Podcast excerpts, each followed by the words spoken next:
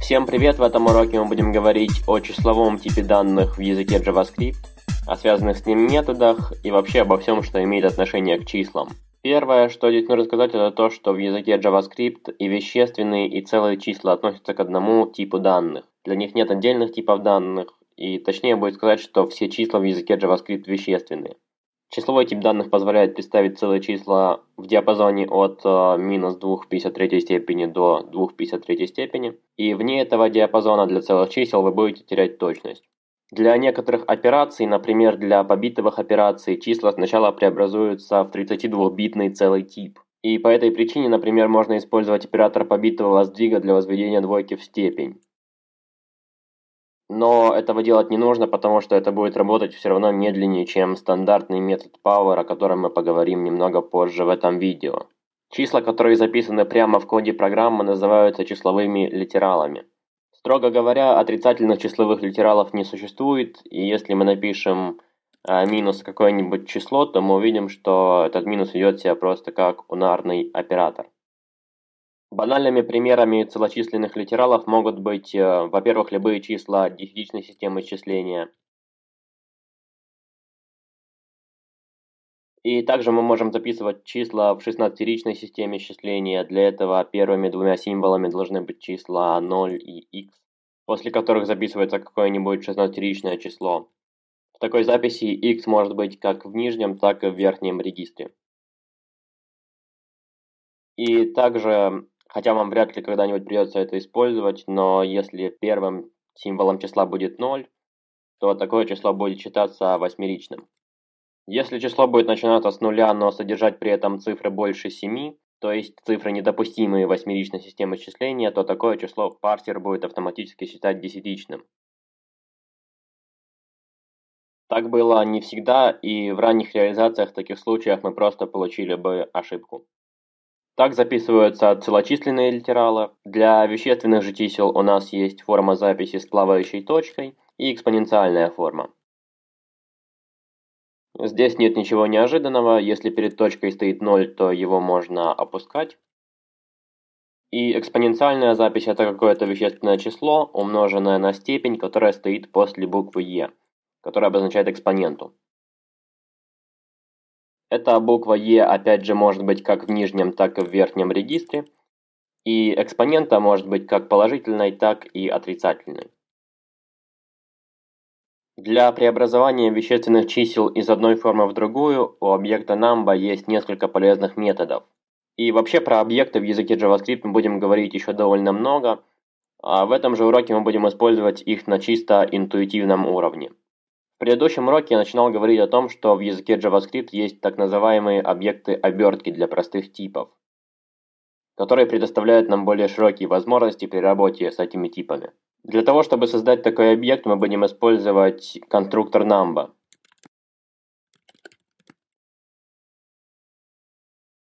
Функция, которая создает новые объекты, называется конструктором, и ее принято называть с большой буквы. Поэтому здесь мы пишем number с большой буквы. И когда мы просто записываем в переменную какое-то число, то у такой переменной, очевидно, будет числовой тип. Теперь же мы создали объект, и тип этой переменной n большое будет объект, в чем мы можем убедиться. И теперь нам доступны кое-какие полезные методы этого объекта. Например, мы можем преобразовать значение формы с плавающей точкой таким образом. Этот параметр, который передается в метод toFixed, означает количество знаков после запятой. И теперь самое время вспомнить предыдущий урок, в котором я показывал, что можно вызывать эти методы не только у объектов, но и у переменных, содержащих значения простых типов, а также у литералов простых типов. То есть так же, как мы сейчас вызвали метод toFixed объекта n, мы можем также вызвать этот метод у нашей переменной n простого типа. И то же самое можно делать с числовыми литералами. Обратите внимание, что здесь после двойки я оставил пробел, поскольку если мы его уберем, то эта точка будет относиться к числовому литералу, и после точки парсер будет ожидать увидеть цифру. Но у нас здесь стоит буква, что и вызовет ошибку. Если же здесь вставить пробел, то парсер будет считать, что эта точка относится уже к выражению вызова. И то, что мы можем вызывать эти методы у простых переменных и даже у литералов, должно быть для нас удивительным, поскольку, вообще говоря, методы можно вызывать только у объектов. Не с объектами это работает только потому, что когда мы пытаемся в программе сделать что-нибудь вроде этого или этого, интерпретатор создает соответствующие объекты обертки для вас на лету. Когда интерпретатор вычисляет значение, например, вот этого выражения в скобках, он берет значение переменной n, создает объект number с этим значением, затем вызывает метод toFixed этого объекта, и значение, которое возвращает этот метод, и будет значением всего нашего выражения. А сам объект number уничтожается сразу же после того, как интерпретатор вычислит значение нашего выражения. И именно по этой причине простые значения могут вести себя как объекты, а вовсе не потому, что простых значений на самом деле нет, и все в языке JavaScript является объектом. Теперь, когда вы узнали об этом, вы будете использовать конструктор number довольно-таки редко, поскольку гораздо более удобно вызывать э, методы сразу у простых переменных. Помимо метода toFix, то объекта number также есть метод э, toExponential для перевода в экспоненциальную форму, который в качестве параметра опять же принимает э, количество цифр после точки и метод toPrecision для вывода с определенной точностью.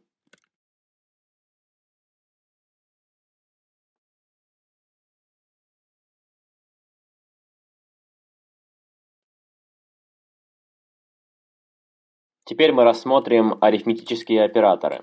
Что касается арифметических операторов, то, во-первых, у нас есть два унарных оператора, унарный плюс и унарный минус.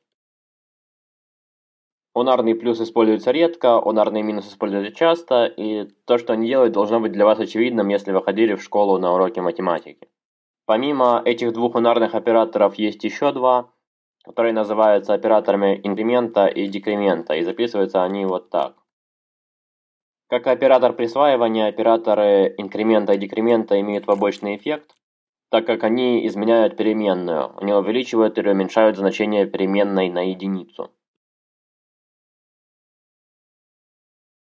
В выражении, которое мы здесь записали, оператор инкремента стоит до переменной, и такой оператор инкремента называется префиксным. Помимо него также есть постфиксный инкремент. И отличие этих двух операторов состоит в том, что префиксный инкремент сначала увеличивает значение переменной на единицу, и потом возвращает значение этой переменной. А постфиксный инкремент сначала возвращает значение переменной и потом увеличивает ее значение. После того, как мы записали последнюю инструкцию, мы видим, что в консоль опять вывелось значение 11. Поскольку здесь i++ сначала возвращает старое значение и после этого увеличивает значение переменной i на единицу. Поэтому после того, как эта инструкция будет выполнена, значение этой переменной будет уже 12. И мы можем в этом убедиться, если просто выведем теперь значение переменной i.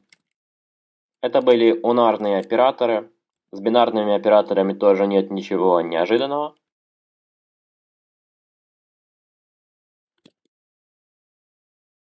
По поводу деления нужно заметить, что это не целочисленное деление, как, например, в языке C, а это самое обычное деление, которое может возвращать вещественные числа, поскольку в языке JavaScript просто нет целых чисел.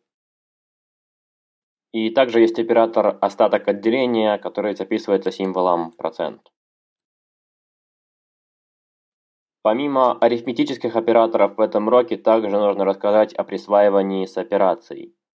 Допустим, у нас есть какая-то переменная n, и если мы хотим прибавить к ней какое-то число, то мы можем записать это таким образом.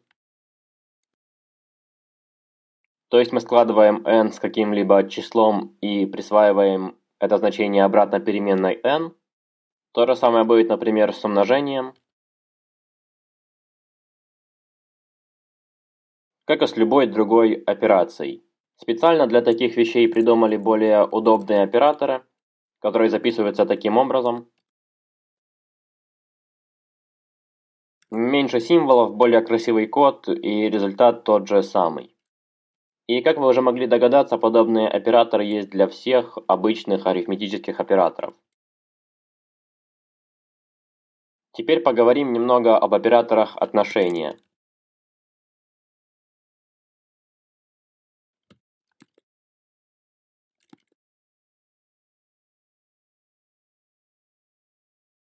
Здесь тоже все довольно-таки просто. В первом случае, если значение левого операнда больше, чем значение правого операнда, то выражение истина, иначе выражение ложно.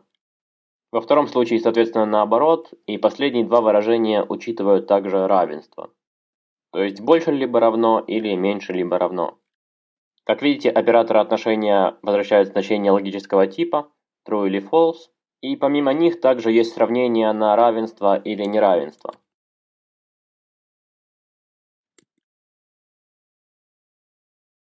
Записывается это именно тремя символами равенства, поскольку один символ равенства уже занят для оператора присваивания, а два символа равенства – это тоже сравнение на равенство, но с приведением типов.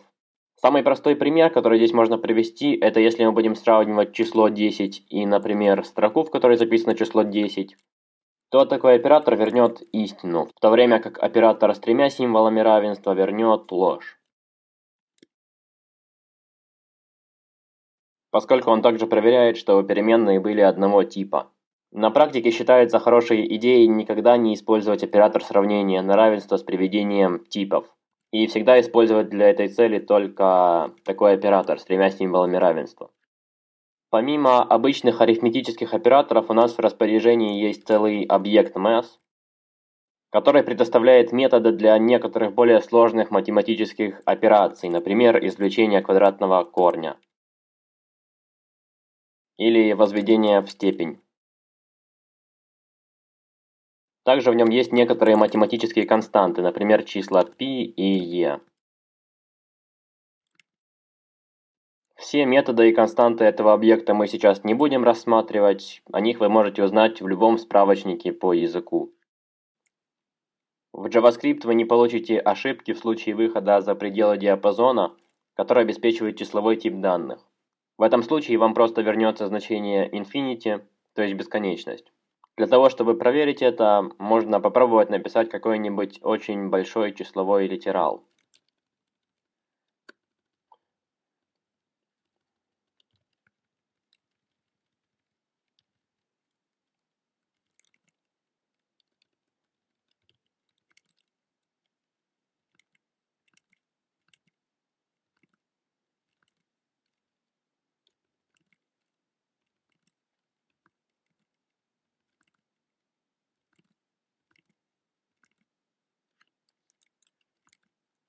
Как видим, 10 в 308 степени еще входит в допустимый диапазон. Если мы будем пытаться увеличить это число еще на порядок, то мы получим бесконечность. Ну, вам вряд ли, конечно, когда-нибудь придется работать с такими значениями. Если все-таки придется, то, возможно, вам нужно подумать о том, чтобы выбрать другие единицы измерения. Аналогично, если мы будем использовать значение, которое меньше самого маленького допустимого значения, то мы получим минус бесконечность. И сама бесконечность – это всего лишь еще одно числовое значение. Как и любой числовой литерал, это значение имеет тип число. В арифметических операциях бесконечность ведет себя так же, как вела бы и в математике. Вот несколько примеров.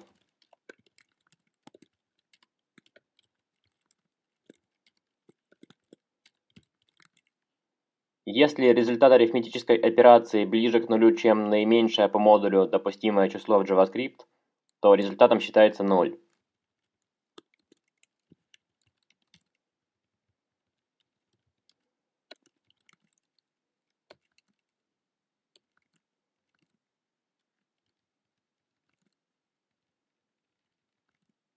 В английском языке для описания этой ситуации есть хорошее слово underflow. Деление на ноль также не вызывает в JavaScript ошибки. В этом случае мы просто получим бесконечность, или же минус бесконечность, если мы будем делить отрицательное число. Однако, если мы попробуем делить 0 на 0, то мы получим значение none, которая обычно возвращается, когда мы делаем что-то, чего в обычной математике делать нельзя. Помимо этого, также нельзя, например, разделить бесконечность на бесконечность. Или, например, извлечь корень из отрицательного числа. Проверка none на равенство всегда возвращает false, даже в том случае, когда мы пытаемся сравнить none с самим собой.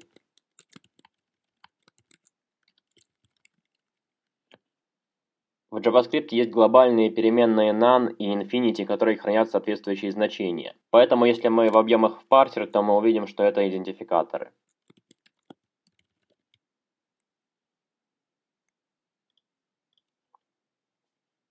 И последнее, о чем нужно поговорить в этом уроке, это ошибки округления. Из-за того, как вещественные числа представлены в памяти компьютера, мы можем записывать числа только с какой-то определенной точностью. И по этой причине, например, в результате такой арифметической операции можно получить не то, что вы ожидаете получить. Это не проблема языка JavaScript, это проблема любого языка, который использует вещественные числа. Это нужно иметь в виду и для каких-то важных вычислений выбирать другие единицы измерения, чтобы можно было использовать целые числа. С целыми числами у вас все будет отлично, только если вы не будете работать с числами порядка квадриллионов. Это больше 15 нулей.